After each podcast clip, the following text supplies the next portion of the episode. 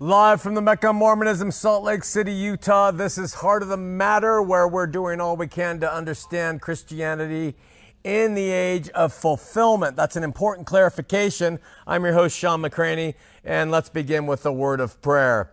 Father, we seek you, love you, and need you. We're grateful for your uh, presence by your Spirit because of the work, finished work of your Son. So we pray that we will have a uh, sound understanding with each other tonight, the things I say which are not relevant or true to be forgotten, and that truth seekers, your sons and daughters, will grow in faith because of this effort. In Jesus' name, amen. I was just sitting here waiting for things to get going, and I picked up this BYU magazine. I don't know if you can see it. Seth, can you push in on that? I don't know if you can. Uh, we have a very nice looking camera operator pushing in on this right now and uh, it's kind of bright. Can you see it? Can you see it? This is uh, these are two beans, almost identical, except the father is a little bit bigger, and uh, they're supposed to represent the first vision. So we've been talking about the Trinity. The Mormons have their version of God head in that uh, the Father is a physical being resurrected. The Son, of course, is a physical being resurrected. Bodies of flesh and bone and the Holy Spirit is going to get a body of flesh and bone eventually. Anyway, I sincerely hope you're all doing well in these strange times. I hope and pray that both friend and foe alike have the love of God pouring down upon them, and that in these trying times you are drawing closer to the living God. Before we get to our emails from last week, there's a lot of them actually. Uh, I promised that I would address some of the major passages in the Bible that are used by uh, people who support the man made doctrine of the Trinity. And of course, I'm going to hit on the top passages from the Old Testament and the New. And I'm only going to hit on probably five to eight different passages. There are more, certainly. Uh, but there's real, there's some, some really important clarifications that have to be understood here. Uh, we have a respondent named David from a week or so back, and he sent me some passages he wanted me to consider. And so I'm going to address some of those along with, with the others he didn't include. But let me make these things clear. I realize more and more as I study in this topic why I am so misunderstood um, relative to the man made doctrine of the Trinity and why my own views about the makeup for, of God are so uh, off putting to some people. Um, the first reason, and it's all on me because I have incorrectly taken two terms and I've used them synonymously in describing what the Trinity is. And I was taught this way, and that's why I freely use those terms interchangeably. But somebody who commented on one of the shows a week or so ago let me know that this was incorrect and, and corrected me. And so I see the error of my ways. So to clarify, there is one being in the Trinity. There's one being who is called God. All right? Um, and there are three persons Father, Son, Holy Spirit.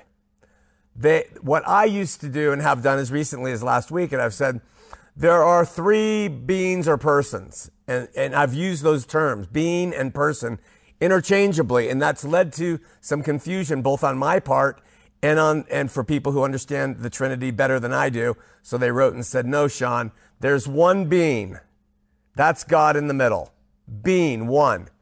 Then there are persons, Father, Son, Holy Spirit. They are persons. The one being, the Father is in the, is the one being, the Son is the one being, the Holy Spirit is the one being. Okay? But the Son is not the Holy Spirit. The Holy Spirit is not the Father. The Father is not the Holy Spirit, and uh, the Father is not the Son. So that's that's why you have that that Venn diagram that helps explain God. Additionally, the one being God is the one eternal person. Uh, in regards to the Trinity, the one being God is the one God, God part of the Trinity, and the three separate and distinct persons are the three of the Trinity. And so that is a pretty clear explanation of the Trinity up to that point. The problem where I get in with the Trinity is I don't dispute that there's a Father, Son, and Holy Spirit. So just understand that. You have to be an idiot to say there's not a Father, Son, and Holy Spirit. I mean, they're all over the scripture, the New Testament. So we, I, any passage that talks about three does not prove the Trinity to me. Understand that. I agree with the three, but I don't agree with the Trinity's explanation that the three, Father, Son, Holy Spirit, are co equal, co eternal, uncreated from before the beginning. That scripture does not support. Okay? That's the man made part of the Trinity that I don't agree with. Do I agree that Father, Son, and Holy Spirit are um, uh, eternal? Yes. Do I believe that uh, they are co equal and uncreated? Yes but I don't believe they're three separate persons, pre existent to this earth and their mission here. Okay? I certainly believe they are three separate persons post the incarnation and the day of Pentecost. Okay? And I'll explain that. But just understand just because there's three does not make the Trinity true. And just because there's three does not prove the Trinity. And just because there's three, I agree with there's, that there's three. All right. So, um, I suggest that there was one being, um, God at the incarnation, who is the Father. You see, you see the difference? The Trinity says there's one being and there's Father, Son, Holy Spirit. I suggest there's one being, the Father you see, and that the word of the Father became flesh in the Son, and that the pneuma or breath of the Father became the Holy Spirit on Pentecost. And that's how I see it, you see, and that's why I differ from the Trinity. And, and so, um, it's important to try to understand I have no issue with the following points of doctrine that there is one God, no problem. I believe this, that there are three manifestations of the one God to us through himself as Father, through his Son Jesus Christ, and through the Holy Spirit. No problem. Agreed. And that all three, Father, the Word, the Pneuma, are equal and eternal. No problem. Agreed. Okay. So I, I, there's a lot of things where there's crossover that I agree with the Trinity. And, and so this is why it's so difficult when I get involved in it, because there are some specific sticking points that the scripture does not prove and that men have made it say. And those are the parts that I say, nah, I don't agree with it on that. Okay. So again, any passage that speaks to these three biblically supported truths, if you find a passage that says there's one God, if you find a passage that talks about uh, Father, Son, and Holy Spirit, or any of that, I'm say fine, thumbs up. So don't send me passages. Shawn, this proves the Trinity. See, it talks about the Father, and it talks about the Son, and it talks about the Holy Spirit. Trinity, no. No, don't send me those passages. I know those passages. Okay? So,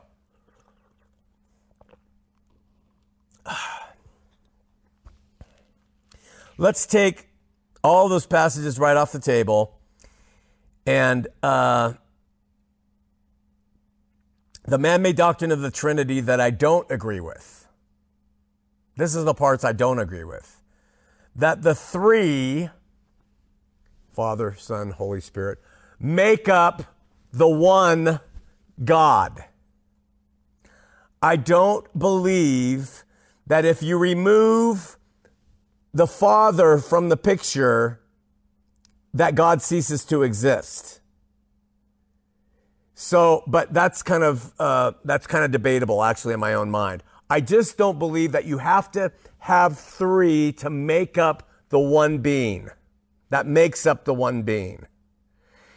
And that's because of the way I see of where the three came from. And you'll understand that later. Secondly, I don't endorse the idea that the three were co eternal, co equal persons. Persons. That's the big key that have always existed, uncreated, co equal, and make up the one God. I reject the three personhood ploy created by man fully. I don't believe pre incarnate Christ, Jesus, was a smaller version of his daddy with a shorter gray beard and not his gray hair. I don't believe the Holy Spirit is a third person of the, of the other two that is co-equal and it's a person and they can sit and play cards with each other. And I say it in that way, not to make light of it, but to use it as an illustration. I don't think that they could be neighbors. I don't see the persons that, that men created to give us the fictional Trinity. I see beings, not beings, I see God expresses himself in ways that came into being as persons. But I don't see the Trinitarian notion of the three co eternal beings living on Maple Street uh, in, in the yellow house, the red house, and the gray house, and them making up the one being. I refute that completely. All right? Does it mean I don't think that Jesus of Nazareth had a pre existent uh, status. I do believe he had a pre existent status, but not as Jesus and not as a third person who lived next door to the guy in the red house who lived next door to the guy in the gray house. Okay, similarly, I don't see the Holy Spirit as an eternal person that lives in the gray house. I see the Holy Spirit as something different than the persons that the Holy that the Trinity creates. So again, uh, those are the things that I have problems with. And let me just talk to you really quickly about the views of God so that we understand. There is first no God view. That's atheism. Then we have the agnostic I am ag, I am a gnosis, without knowledge. So that person says, I don't have any knowledge of God. I can't tell you if there's a God or not and what he or she or it is made of. The next one says, I believe that there's a higher power out there, and that's used by the 12 step programs that there's a God out there that's bigger and superior to me, but I cannot tell you what that God is. But I believe there's one there, where the agnostic says, I don't know that one there, and the atheist says there's not one there. And then we have the polytheistic view of God, which is there are a multiplicity of gods. There are a number of gods, okay? And that would be Hinduism. They believe there's all sorts of gods. And then we have the henotheistic view. And the henotheistic view says, we believe in one God, but we know there are a lot of gods behind or around him. That's what the Mormons say. Mormons are henotheistic, they're not polytheistic. If you say to a Mormon, is there one God? They'll say, well, there's one God with which we have to do. That means there is one God the Father who gave them their planet and they live on it and they're his uh, sons and daughters by birth and that's a henotheistic view of God. They, and if you say, well, does that God have a father? Well, yes, he does. Is he a God? Well, yes, he is. So they have a number of gods in place, but they only relate to the one. And then we have the various Christian views, and I say Christian liberally and mean it, that are variations of what we call creedal Trinitarianism. And that is being the first one is there is one God. and um, who is made up or consists of three existing persons. All right, from that we have various variations. The first one is the modalist or the oneness Pentecostal view. And that view says God is the Father. There's one God. Okay? Now, and just in explaining this, you're going to understand the frailty of these positions because they say God is the Father who is fully represented as God the Father because he's God, the Father, who's fully represented in his Son, who's fully represented in the Holy Spirit. That's modalism. God the Father is fully in the Son, fully in the Holy Spirit. Why is it a problem? Because if you believe that, then you believe that Jesus died when he died on the cross. The Father died on the cross. And that is the problem with oneness Pentecostal view and modalism, even though I adhere to a lot of what modalism believes. But nevertheless, the Father did not die on the cross. And, and oneness Pentecostals say that the fullness of the Father was in the Son, and then we have a problem. Okay? we have the Sabellianist view. And it's Sabellianism is a form of modalism. And what that view says is the Father became the Son, and then the Son became the Holy Spirit. So that has its own problems when it comes to arguing. You know, if that's true, the Father became the Son, then who was Jesus praying to? So you have that problem with Sabellianist modalism. Modalism. So all of them have some issues. And of course, we have the Trinitarian, which I'll repeat is one being, God, that is, uh, consists of a person called the Father, a person called the Son, and a person called the Holy Spirit that existed forever. Okay? That's the Trinitarian view. Next week, I'm going to share with you my view. And after really looking into it, I have come up with what I actually think the scripture says about God. It, in, it involves some modalism, but nevertheless, let's get on with your uh, uh, biggest scriptures that support, or people say support, the doctrine of the Trinity. Okay, and again, I'm going to ignore the passages that just simply mention three. I agree with that. All right. Genesis, there are passages in the Old Testament where God is referred to in a plural. So I'm going to talk about those. Let us make man, let us, God says, make man in our own image, Genesis 1:26. And God said in Genesis 3:22, since the man has become like one of us, knowing good from evil, he must not reach out, take from the tree of life and eat and live forever. And let us go down and con- let us go down and confuse their language. That's Genesis 11:7. And there are a number of other passages that include the us and when God is speaking, let us. These are biggies for uh, what I would call zealous Trinitarians and who often speak without knowledge. The reason I say that respectfully is because even Trinitarian scholars realize that these are not great supports for the idea of the Trinity. Uh, they are they are supported through another line of thought, which I'll explain right now. Um,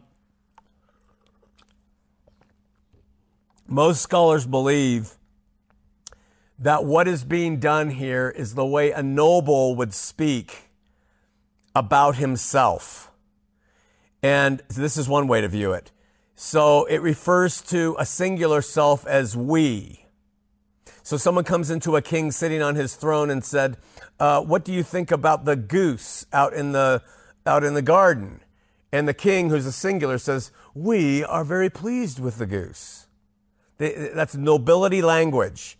And it is believed that in some cases, this might be what's happening in the Old Testament. That being said, I have no problem with this, these passages, those like them, having God referring to his word and his pneuma or breath, with God being the consuming fire in nature and a spirit but again, that does not prove the Trinitarian doctrine. Even if that's the case, even if when God says, let us, it does not prove that these are persons. It doesn't prove that. It just says that God is asking or saying, There's more of you. I want to do something. Now, is he speaking about uh, his son and the Holy Spirit, or who Jesus was pre incarnate and the Holy Spirit before Jesus was pre incarnate? We don't know. So it's a leap, it's an assumption to believe that that is what God is saying, and you're having to uh, really speak into that scripture and give it its meaning to conform to your belief that there's a Trinity. Because the scholars suggest that in all probability, if it's not noble, no, noble language of like, we are pleased with the goose, then it's probably God speaking to angels. And, and many Trinitarian scholars believe that's God speaking to angels. Okay? So it could also be, instead of the nobility argument, be like God speaking to himself, sort of nobility, kind of like if you have to move a bunch of stuff on a Saturday and you're really tired and you get up and you're sitting on the edge of your bed and you said, okay, let's do this thing. You, the, the let's do this thing sounds like it's a plural, but you're only talking to yourself. We got to do this, you say to yourself. Same type of thing is what they suggest. Okay? The next one, which is boilerplate um, Trinitarian rhetoric. You get it all the time, but got to cover this and that is the great Shema. Hear, O Israel, the Lord our God is one Lord. In the Hebrew, uh, the Yahweh, our Elohim, is one Yahweh. That's what it says. Okay? The commentator David wrote in Genesis and in the Shema, God called, God is called Elohim, and, and David wrote this. This denotes a plurality of gods in the Hebrew's definition of the word. End quote. David, whoa, whoa, whoa, whoa. A plurality of gods? Um, it's really convenient to, and I hear, I've heard it since I went to uh, Calvary Chapel School of Ministry, that Christians blanketly state Elohim, it's Eli, and then the him, I am added to it, the suffix I am, is plural. And so other Christians hear that and they say, Elohim's plural. Elohim's plural. That's what Joseph Smith did. He didn't realize, he thought it was God's proper noun name, but he still believed that it was a plural. Um, but it is, we hear this from Mormons and Trinitarians alike. But remember, while Elohim is sometimes used as a name for a God or God or a judge in the land, and Elohim is a plural form because of the suffix I am. This does not mean that the God spoken of here or that a judge spoken of there is plural. And that is the mistake we non Hebrew readers make trying to find certainty where there is none. See, Hebrew is a gendered language, and a gendered language in one, all verbs and all nouns and adjectives and adverbs must agree in tense and in number in a sentence. And so when Elohim is used as a God referent, meaning it refers to God and remember, it is sometimes used to describe individuals like judges or a king in a situation. It is invariably used with singular verb, adjective, and adverbial uh, forms. And so therefore we understand that those phrases Elohim is in a singular word, though it has a plural form. If you don't understand that, you're going to find what you want to believe in scriptures like that.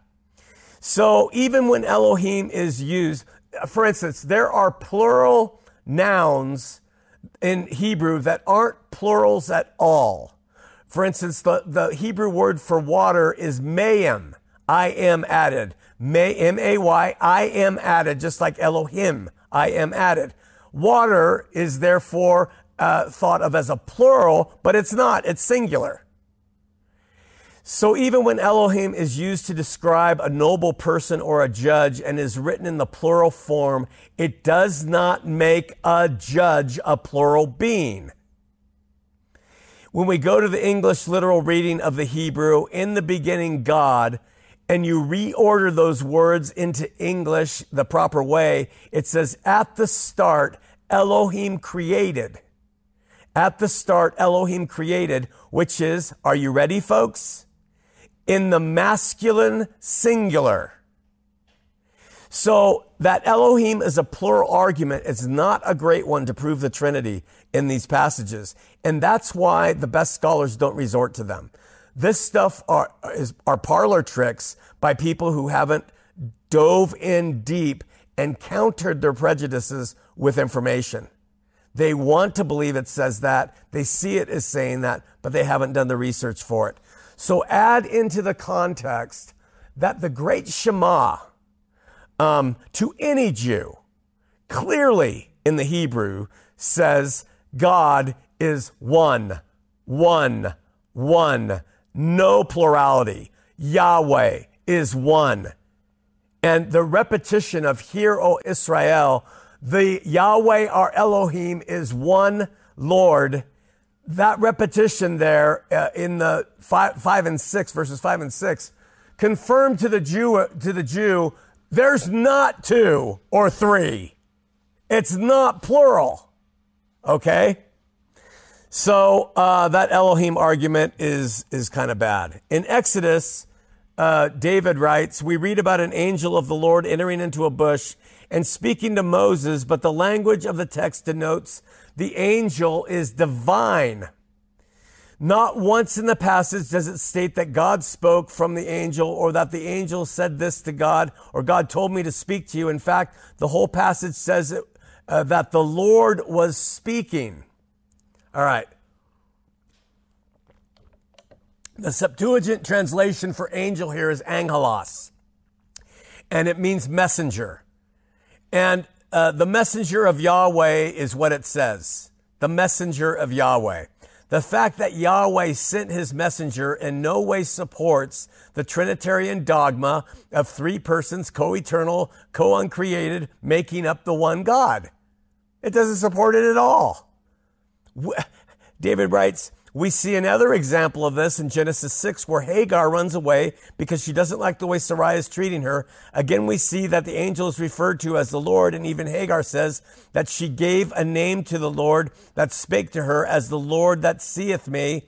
If it was just an angel, wouldn't Hagar refer to it as such? That's your thinking. I don't know. That's, that's taking a passage and, and, and saying, saying this about it, reading into it eisegetical understanding of a passage. Wouldn't Hagar have? I don't know. But again, these passages, these are passages that can be massaged to support a view, but they are not conclusive in their meaning. And frankly, we do not know who or what God's messengers were in the Old Testament.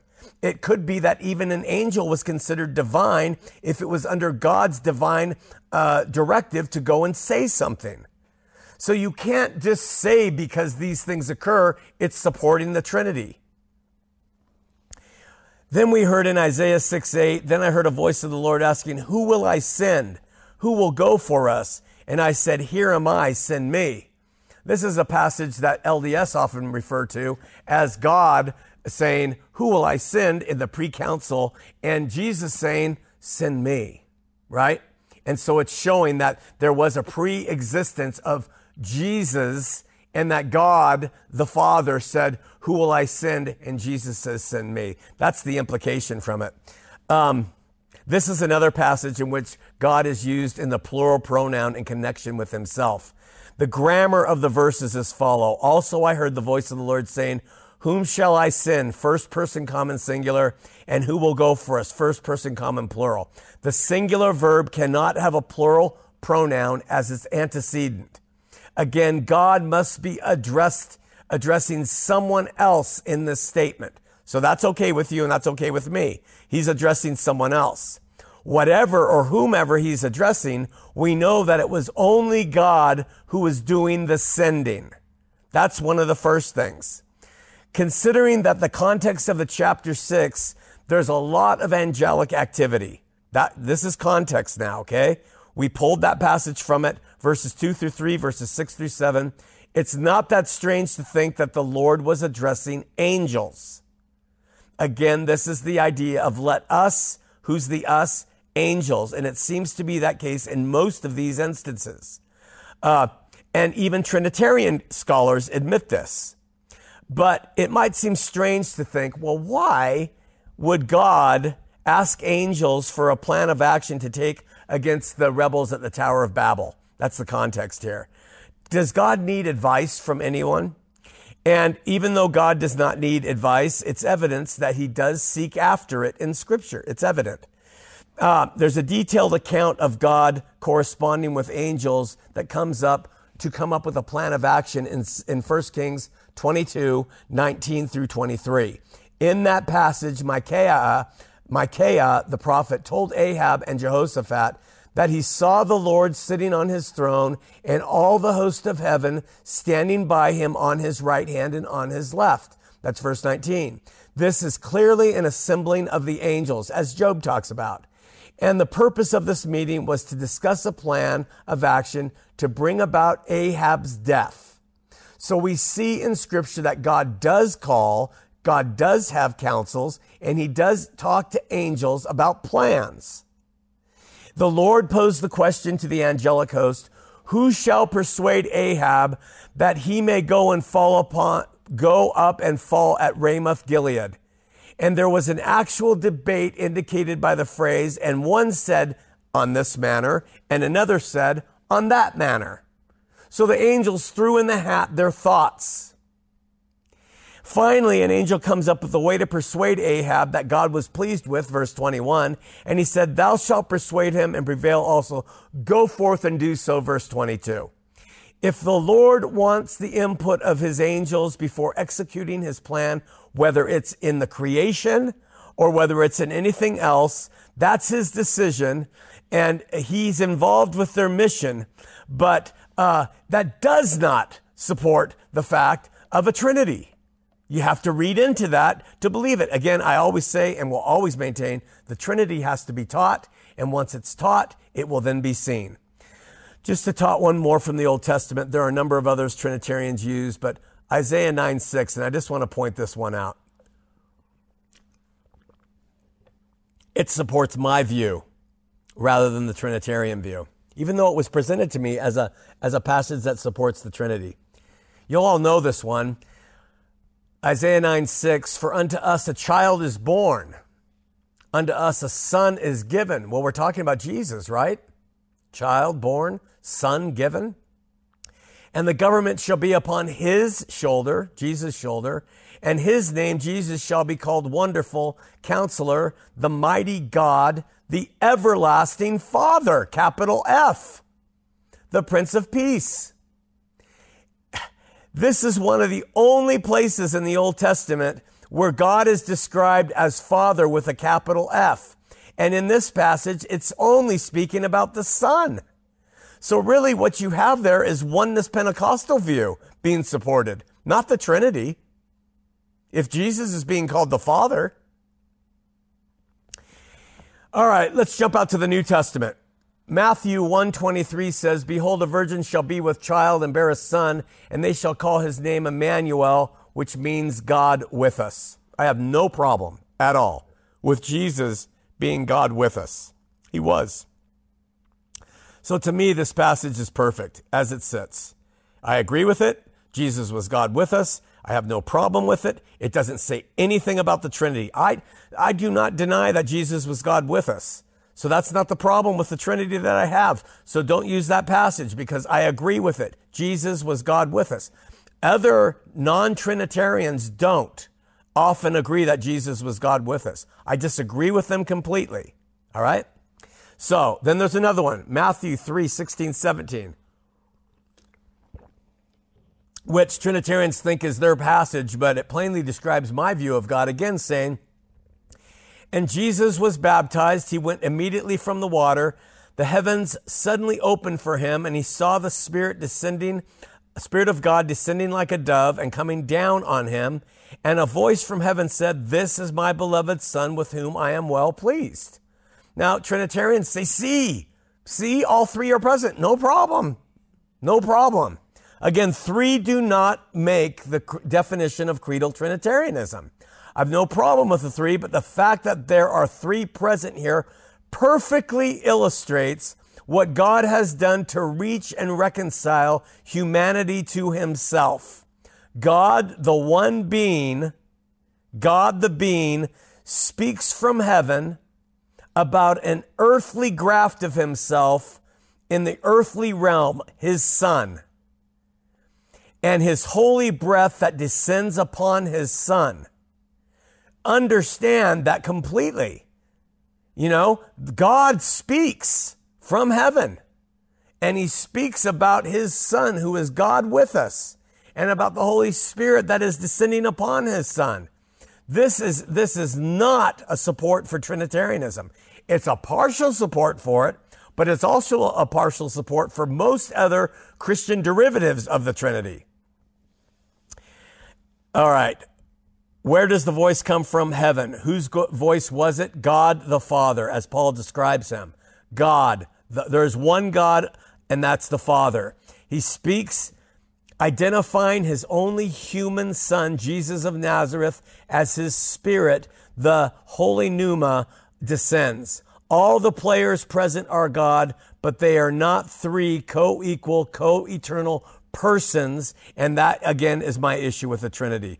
Uh, I don't see that passage supporting it. Now let's get to the biggie. This is, these uh, last couple are biggies before we go to the phones. Um, Matthew 28 19. Huge for Trinitarians. Love this one. As Jesus apparently says to his disciples before ascending to his Father, Go therefore and make disciples of all nations, baptizing them in the name of the Father and of the Son and of the Holy Spirit. David asked this question about this passage Why are all three persons of the Trinity denoted here? Why not instruct people to just be baptized in the name of the Father or the Father and Son? Why three separate persons? I don't see um, uh, three separate persons delineated there. I see three separate names being, uh, and it is in the name of the Father, the Son, and the Holy Spirit. If it were three separate person, it would, should say names in my estimation. So I don't see that, but, but it is a good question, David. And perhaps the better question is, though, is instead of why are the three names of the Trinity denoted here? The better question is, why don't the disciples in any of the accounts of Acts do what Jesus told them to do? Not one.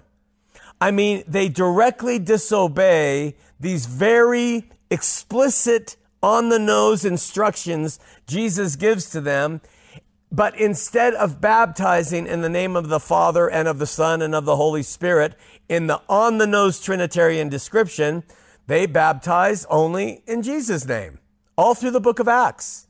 You cannot find one scripture in all of the apostolic record that has anyone baptize anyone in the name of the Father, Son, and Holy Spirit. So Jesus gives this advice, apparently, uh, at the Great Commission before he ascends, and then none of his apostles follow it. Now, doesn't that make you say, hmm, what is that all about? Interestingly, Eusebius, who is one of the earliest, most noted church historians, when he recites this passage, he only mentions Jesus, baptizing in the name of the Lord. He doesn't cite Father, Son, and Holy Spirit. That's funny, isn't it?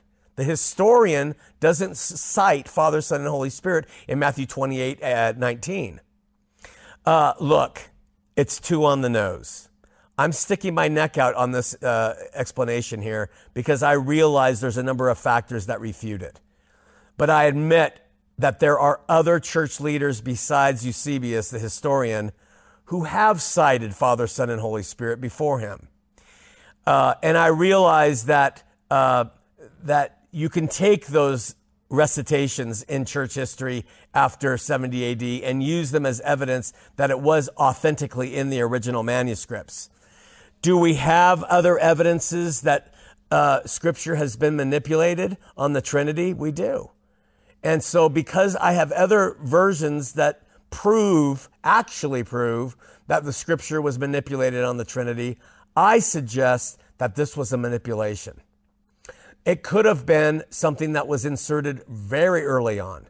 It could have been something that wasn't even inserted uh, uh, before the Trinitarian Council came about, because Father, Son, and Holy Spirit were known throughout Scripture. I don't know the reason, but I don't believe it's what Jesus said. Because if it was what Jesus said, then the apostles would have stuck to baptizing in the name of the Father, Son, and Holy Spirit, and they don't do it.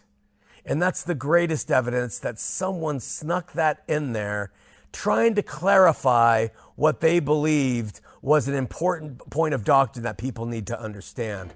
What are the other evidences of manipulation from Trinitarians in the Holy Scripture?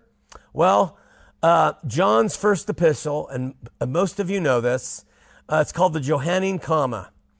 And if you want on the nose, listen to this verse. Uh, chapter uh, 5 of 1 John, verse 7. It says, For there are three that bear record in heaven the Father, the Word, and the Holy Ghost. These three are one. That's the Trinity.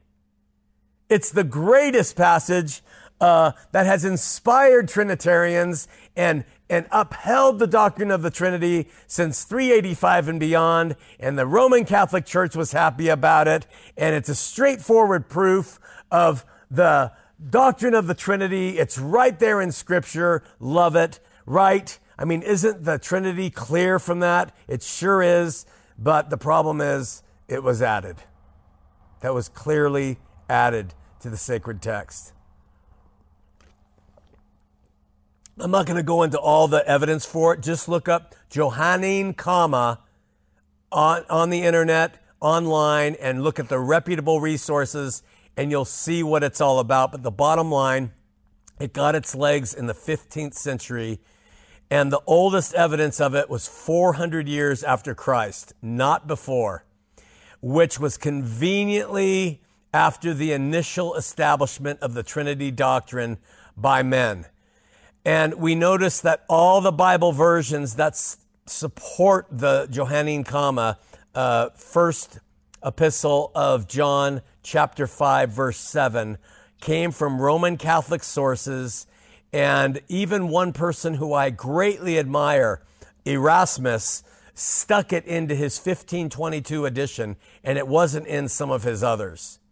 Uh, anyone with a modicum of reason, not even having to be a scholar, can see that this on the nose explanation inserted there in John's epistle uh, was a uh, probably inserted somewhere along the line by a well meaning Christian zealot scribe who wanted to make sure people adopted the man made decision of the Trinity somewhere along the line and it was all kind of came to a head around the fifth, 15th century.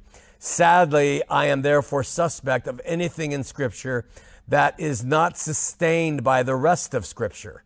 And that includes Matthew 28 19 or the Great Commission Directive, which is one of them. Listen, I don't claim to understand the makeup of God, nor do I think that the Trinity is entirely wrong. Uh, not by a long shot, but I reject some parts of it as a manipulation and want only the right to share this opinion, but be respected and brought into the fellowship of being a, a Christian in spite of it. We do not find that.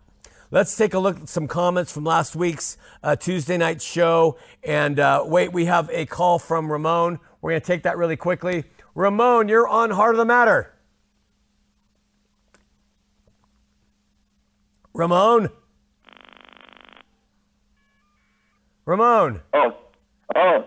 Hey. John. How, how you doing? Hey, good. How you doing, brother?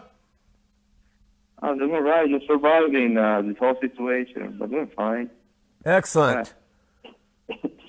but, uh, no, I just want to call and, and say, you know, no, thank you for everything that you do and uh, great points that you make about the Trinity. It's definitely been a hot topic, hot topic yeah. among believers especially uh, I got some friends who are trying to get into our differences between the, the topic right now. Oh yeah.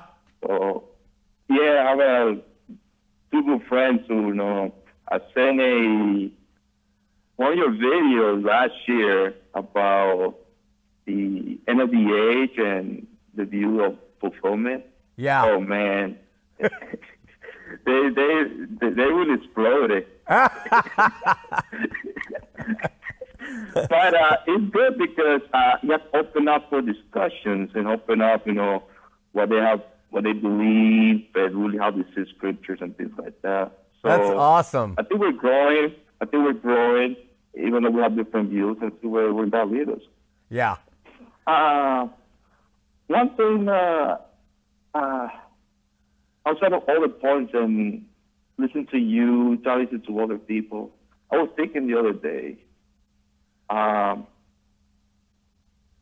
does the, does anything that we try to search on our own, even if it's scripture or experiences and things like that, can we really, does that describe the true nature of God? And I don't know if it does make any sense because I think the Trinity, let's see if it's true. One thing I was thinking about, let's if the Trinity is true. How can that even explain his nature uh, and really know him completely?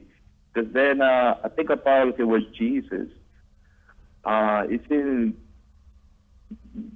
through Jesus that we can relate to God. Yeah. So if if we have problems even understanding the nature of our neighbors, you know, to really know who they are, even our family members, how in the world are we gonna try to really understand fully the nature of God?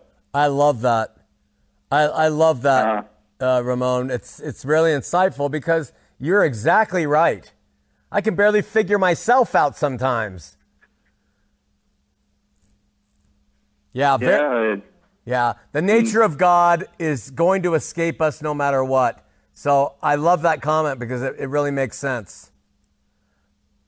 yeah. And, no, and I was thinking about that, and and and that's like the same thing, like try to love perfectly the way Jesus loved and and truly love our neighbor because we don't do it perfectly. It's through all through Jesus, and and since He's the truth, the way, the, and the life, and every and get through the Father, you know, to God is through Him. I see faith coming into play. Yeah. They, I, I, I believe, I don't say I believe because I still uh, search it, but I think strongly that the only way we're going to know God is having faith in His Son. And it's not like we're going to go, we going to know Him. I think He's going to reveal Himself to us through His Son. I agree. I don't know. I might be, I might be wrong, and I think like whatever views would come up as human beings in our limited minds, uh, try to use uh, biblical evidence that we think might be right to support our views. I think we're, we're all going to divide. I think this, this can go endless, endless, endless, endless until we decide, look, we, we don't know the mind of God. Amen. How can we know the mind of God? And He was so good, so loving that He gave His Son, and through Him, look, we can at least relate to Him through His Son, not through our righteousness, not through our being, just Am- through His Son. So let's Am- focus on Jesus. Let's focus on having faith in Him and loving our neighbors. And God, out of His great mercy, decides to individually, subjectively reveal himself to us. Hey, God bless. If it's not, then God bless too. Amen. I know. brother. I, know what you think. If I'm wrong or I'm a little crazy. I think I, I agree with you completely. I love your idea of faith and love. That's it. Absolutely. Yeah, I love it. I love it, uh, Ramon. Uh, I have one question for you. yes. Uh, Illinois, have you been hit hard by the virus? Uh, So Chicago is being hit very hard. Uh, so definitely something out there. Uh, I live three hours away from Chicago, so I live more like in the rural area. I see. Uh, but uh, I'm doing fine, really. Just working from home, trying to wear masks and all other precautions uh, Yeah. out there. Yeah, the really the person who's struggling the most is my brother who lives in New York City. Wow. Uh, he he tells me like he he sees like the uh, how you, how you say these things. I think the wagons and the big the trucks are full of dead bodies Wow. and they don't know what to do with those, like the funeral, uh, fu- funeral homes or crematories, or we where you burn the bodies. People don't know what to do with it. And my brother told me something. I don't know if, if it's true or not. But he said there were some people burying people in Central Park. How many bodies, Wow. dead people are there? They don't know what to do with it. Wow. Wild. Ramon, thanks so much for tuning in. Thanks for all your uh, prayers and support, brother. We love you. Thanks so much. No problem, Shawn. Same. Take care. God bless you, brother. Talk to you later. Okay. Goodbye. Bye-bye. We're going to Eric, sorry, in Salt Lake City. Eric, you're on Heart of the Matter. Hey, how you doing, Shawn? It's Eric calling from Salt Lake City, Utah. I'm a little bit caffeinated about a good question. How do you authentically convince convince people through logic and through the Spirit that the Christian uh, Christian tri- Trinity, the one that you are espousing, is the most authentic one that is closest to the what the apostles taught, especially to the Mormons, since I still like to debate, I still like to argue sometimes. How do you convince that there's no one in purpose, brother, one in deity? You're alive. Yes, I am. Are you back in Salt Lake City? Uh, yes, I am back in Salt Lake City. I had a great time in San Diego. Wasn't able to proselytize too much because um, just didn't get around to it. But I still like to go by the Mormon Temple and have a good time and meet a lot of people at co- uh, colleges, university, and I speak to the Jehovah's Witnesses. I try to convince them the crux of Christianity is on Christ. He is God in the flesh. He is the Word. And how do you convince of the biblical Protestant version, of even the Catholic version of uh, the Trinity is the truth and not a relative perspective that can be interpreted however which way you want to? For I believe ye shall know the truth, and the truth shall set you free. I, I don't try to convince people. I just try to love them, brother. But the thing is that with the crux of that, loving is great. Without love, it's pointless. What's pointless without love? That's why I have so much passion because of such love. Not, I know it seems like I'm angry, but I have so much love and so much passion for it. I try to uh, convince through love, through the facts of the Bible, rather than through any additional scriptures. That's not essential. Got it. Thank you so much. Thank you, Eric. God bless you, brother. God bless you. Bye bye. All right, we have a bunch of emails, and I don't have very much time, so I'm just going to hit. I will get to your e- your messages and emails from last week. I promise you. Next week.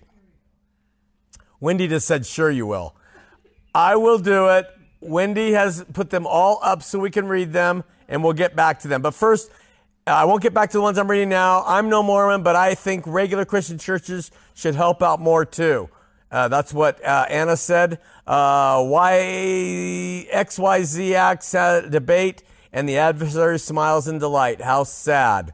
Uh, RS Key 566 said, That's a great statement that in that email at 5355 institutions governed by men to remove their own self worth.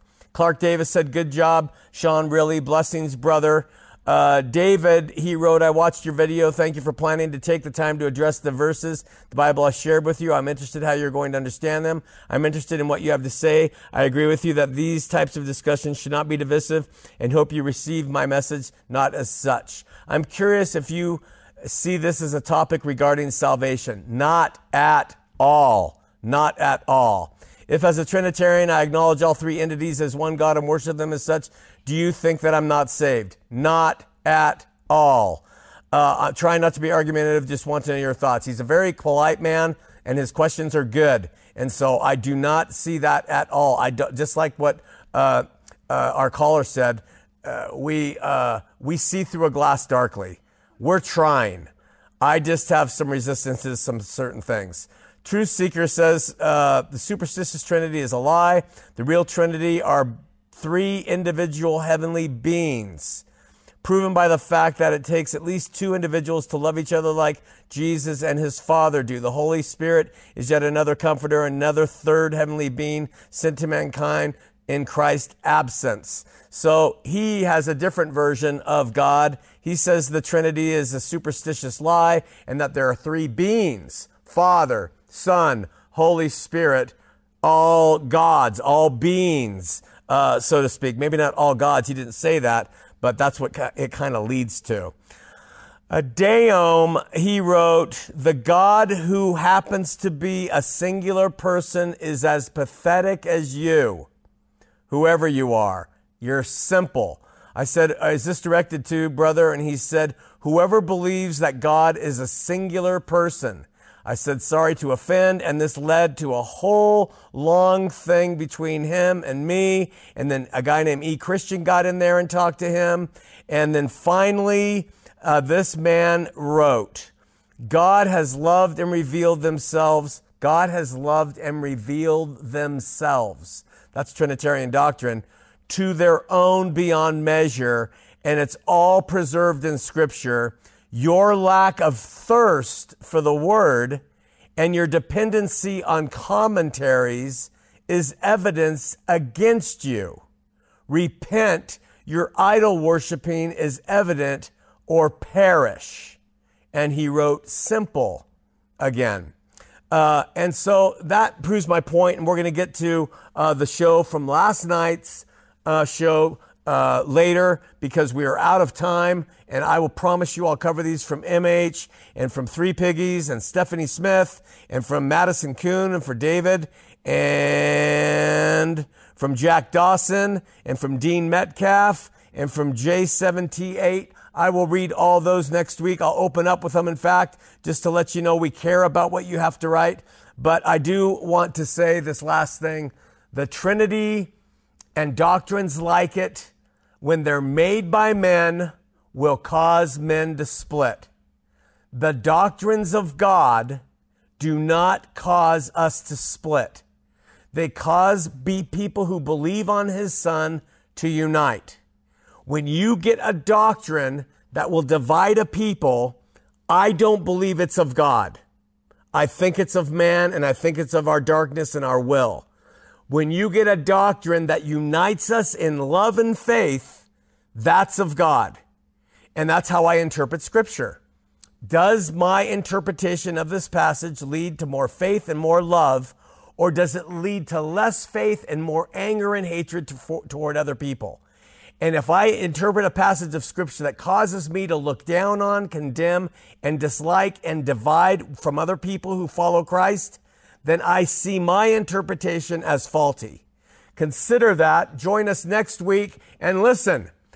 I think, unless we get some kind of thing from the state, I think we're going to open up our studios again and have a live audience beginning the 17th uh, here for the Heart of the Matter show on Tuesday the 17th. We're opening up the church campus on the 15th. Oh, no, the 17th uh, is uh, Sunday. And the 19th, we're opening it up to a live audience here to watch the show from the people who come in and hang out. That's if, unless we all fall over and die beforehand. Uh, but love you. Thanks for watching. Thanks for listening. Write your comments down. Oh, wait, we have one more caller really quick. It's Patrick. Hello? Patricio. Patricio. How are you, brother? Good, man. What's up? Hey, um, not much. I'm just enjoying life, I guess. But good to hear your voice. I just had a few comments. Um, the way I just wanted to say the way I see God, and I know you're short on time, so I'll keep this short. It, I can't explain the God of the universe in like two, like less than a minute, but I'll do my best. But um, the way I see that, Shawn. Yeah. The way I see God is the candle theory. You've probably heard this before. God is fire, and can see an all-consuming fire according to the Old and the New Testament, then Jesus, the Word made flesh, came out of that fire, You have a candle, I have a candle. I light my candle's on fire. You light that candle. You light your candle off of mine. It's the same flame, but it's in two different places. Jesus is God manifested in the flesh, but he's not the Father. As the Son, he's not the Father. But same, same, still the same flame. Your flame is not my flame, even though it came from the same place. So it's the same. They hold the, they still the same nature, the same everything. I know Trinity uses those terms, and I'm not a, I wouldn't consider myself a Trinitarian, but I believe, because I don't like labels, but I believe that that's how I see God, as Jesus is that flame. He's the word that came down, that God spoke into existence. He, he's God, and so that's why, uh, that's how I see Jesus exalted, God exalted Jesus the Son, because I exalt, and you've taught that in Philippians. That's how I see Jesus and the Father. Love it, brother. Take it as you will. I love you, Shawn. Love you too. Thanks for calling, Patrick. Hope you're well. Hey, God bless. Thank you. Hope you're well too. Thanks. Bye, everyone. Bye.